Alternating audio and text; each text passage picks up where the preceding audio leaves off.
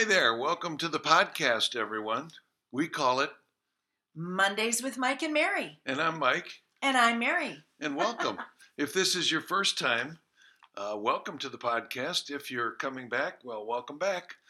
As you know, if you've listened to any of these, what we'd like to do on Monday is review all of our notes from the R-squared calls the previous week and pick the best of the best, the things that really stuck out and struck us and sound like they'll help you the most if we could review them. Now, the names are, of course, kept confidential to protect the innocent or That's the guilty, right. as, it, as it may be. Uh, but we like, what was the best parade of techniques that you heard? What was the best Ask the Experts question? And maybe best is the wrong word. What was the most interesting? Uh, what do we think is the word we want to spread that could help people the most? So that's what the podcast is about, and we're so grateful that you've taken the time to listen. Yeah, we hope we can learn something um, from one another today. So I had three people mention something in the same vein in a parade of techniques way on the calls, and I, I thought I'd start with that. Oh, that sounds good. You know, book a business, we recommend send call C, mail call C as your marketing plan. Well, you also are sending things to individual clients or individual prospects or just friends. And three things in particular came out on Friday's call about different unique things people are sending that are really getting attention and a great response. Oh. And the first was from a company called Send Out Cards. I'm familiar with them. Yeah, that lets you customize your message, use your own photographs, put photographs of you and them into the card. They also have food that they send, chocolates and brownies and cookies. And so it's a, a really welcome gift. Uh, the second thing is called Foiled Again Chocolate. Oh, I like that. Well, chocolate's always good. And then the third thing was a program called TouchNote that takes you, the photo that you select and turns it into a picture postcard, and then you write the text, they turn the picture into a postcard, they put your message on the back, and they mail it for you. So it's actually touchless. Yeah, you're doing less touching to get the word out. Oh, that's but pretty neat. Everybody's looking for new, clever, attention-getting ways to thank our prospects, to keep in touch, and to deliver a unique message. Well, and increase the open rate, you know, because for the last bunch of years, we've been recommending an oversized full-color postcard, which certainly serves its purpose. You know, there is nothing to open, and they're getting the message. But how, what a coincidence, because I had an idea come uh, up on one of my calls on Friday as well. No. Um, along this same line. So that's kind of neat. Um, and it was a student of ours who went out and bought some fancy schmancy envelopes and uh, hand wrote the address um, and her return address. And she had a typed message on the inside of the envelope that she just put a handwritten footnote on. But she um, she delivered these to every single person in a condominium unit uh, in a building, and actually had three people call her uh, and schedule an appointment with her.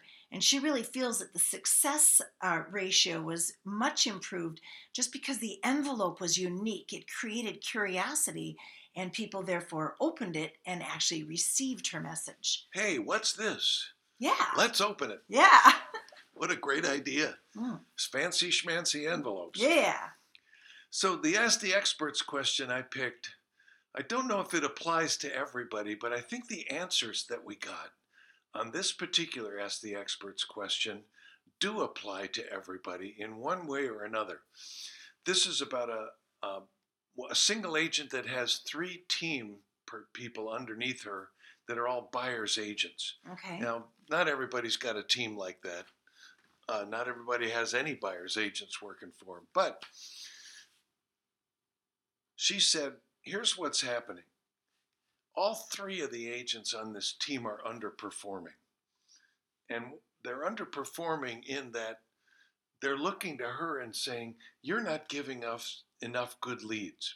Oh. So they're walking around with their head in their hands, hmm. looking to her to feed them. And I thought she got some wonderful suggestions and advice from her board of directors. Uh, and the first group, three or four people mentioned, get outside the office. Take the team somewhere else outside the office. Do a timeout day. Hmm. You know, a team building kind of day. We used to do those in the original Floyd Wickman company. You know, once once every month, we'd at least leave for half a day and go somewhere and just work on the team.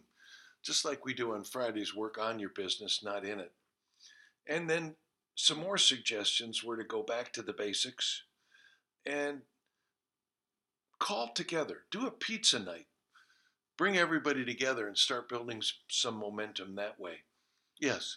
Well, I'm just thinking that, you know, the, all those are such good ideas because they build team. And I bet there are a lot of people listening that have found themselves in a position where their buyer's agents expect leads. You know, we've been kind of in that model now for a while. And at some point, you know, it's not like the leads come in on a real consistent basis. There might be stops and starts and times when there are fewer leads. So team building and helping everyone have a sense of responsibility would be powerful. Yeah, and it was all centered around go back to the basics. Mm-hmm. But then the advice got a little bit more direct. And it was, you got to inspect what you expect. You know, what are they doing with the leads you're giving them? Ah. And I thought that was a, a great point to make. But beyond that, someone else said, here's a phenomenon that I'm seeing more often than not lately, and that's buyers going directly to the listing agent because they think they're going to get a better deal from the listing agent than they would from either an agent they're working with or someone who's not the listing agent. Are you seeing that at all? Yeah, definitely. I've heard that from uh, from students, yes. So this particular piece of advice was, Floyd teaches us to build a business based on listings first. And so I was thinking, gee, maybe you ought to teach them to be listing agents. Now, how could you do that? Oh, I know. Get them into a Floyd Wickman program. Yeah. But, you know, I had a different take completely from almost everybody else on that particular question because so, somehow that does not surprise yeah, me, Michael. I know. What I heard was a violation of one of Floyd's rules, lessons he learned managing salespeople, which is make people independent of you, not dependent on you. Yeah. And while being the rainmaker, you can't always make more rain. There's only so much in the clouds, you know? So how do you make people independent of you? Well, all those team building exercises are good. And inspecting what you expect, that's really important. Get them together once a week. Do what we do on R squared. What was your activity? What were the results? You know, how many leads did you actually get this last week? How many did you contact? How many contacted you back? How many did you convert? How many did you move forward? You know, and you troubleshoot those numbers just like we do with the ratios. Yeah, and I'm sure there are plenty of teams that could do a better job of really keeping track of who's following up with the lead, and do we really have a system, and then analyzing those ratios to spot problems. So that certainly is part of a solution. But it sounds like you had a creative addition to that. Well, there's something else Floyd taught us. You know, uh, whenever morale or production is down, it's time to spot the problem. And he has a very simple solution, an easy way, because it's always a people pr- problem. He says you do a people analyzer. You list all the people in the organization, starting with yourself. This is something we do at least twice a year. And you rate them plus or minus in three categories: attitude, effort, and production. Now, some people add a fourth category, which could be adherence to core values or use of company tools and systems. But for sure, attitude, effort, and production. Okay. And it's plus or minus and potential doesn't count. They're either a plus or a minus. Okay. You know? And once you've rated everybody, if you spot anybody who's all minuses, that's the problem. Mm. And then you do an intervention with that individual. As if you've got three people on a team and they're all pointing their finger at the lead agent saying, you're not making enough rain. Right. You're not giving us enough good leads. It's not all three of them who feel that way. It's one troublemaker who's bringing the other two along with them on a campaign. So you got to do do an intervention and, and cut that off at the knee. And what do you do? Well, you give them a short-term ultimatum or you dehire them. But somehow you got to turn that one person around so the other two don't get infected with this, because it's contagious. You know, that that campaign, I'm carrying a picket sign, life is unfair. Well, spot the problem. It's usually one person. Do something to turn that around. And if you can't, then you know what the, the obvious solution is. And I thought, that was the most interesting question we sure heard on Friday. How about yourself? Did you have a an Ask the Experts? Well, one of my favorite Ask the Experts questions this week was from a, a gal who's working in a rather small town. And, you know, when you have a small community, and especially if you're a player in real estate in a small community, people are always asking you, how's so-and-so's house going? You know, is that sold yet? Or what did that sell for? And that can create a little bit of a conflict, right? So the Ask the Experts question I found interesting this week was exactly that. What do I say when people are asking me for information that I really should not be giving them?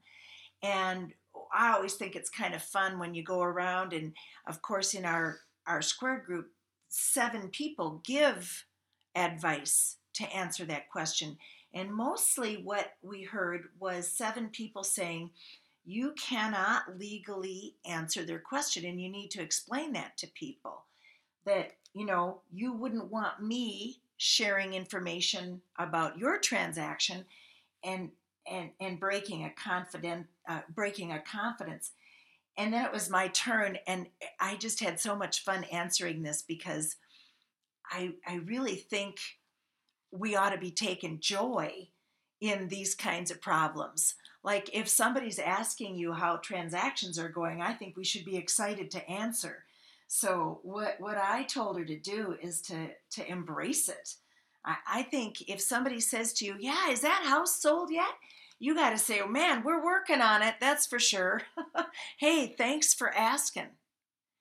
And that little answer, well, we're working on it. Thanks for asking. I think you could use that no matter what the status of the transaction is. And by the way, it's also a springboard for asking a whole host of open questions. How about you? Do you know anyone thinking about moving over in that area? Or how about you? Have you considered?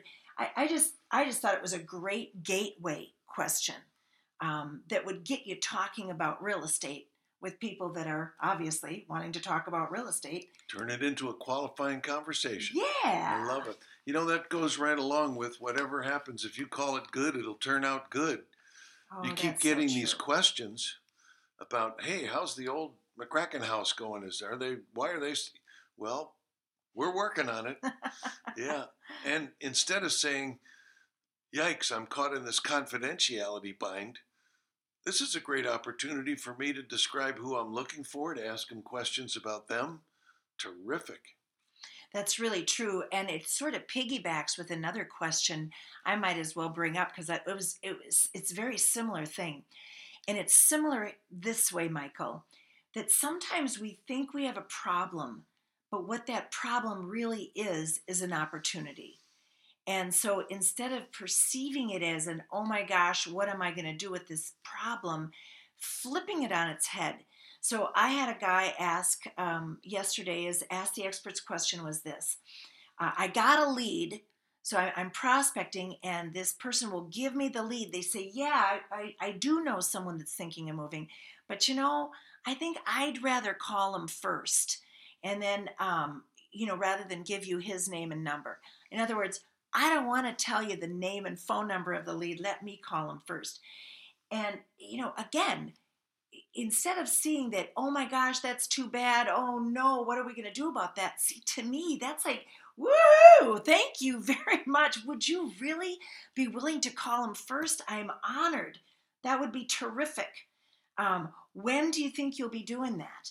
Terrific. You know, m- maybe when you call Jake, or excuse me, when you call that person, you could tell them how we know each other and why you believe that I would do a really good job for him. Oh my gosh, that would be awesome.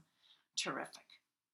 By the way, if you think you're going to talk to him on Tuesday, listen, if I don't hear from him, say by Thursday or Friday, do you think it would be okay for me to call them then?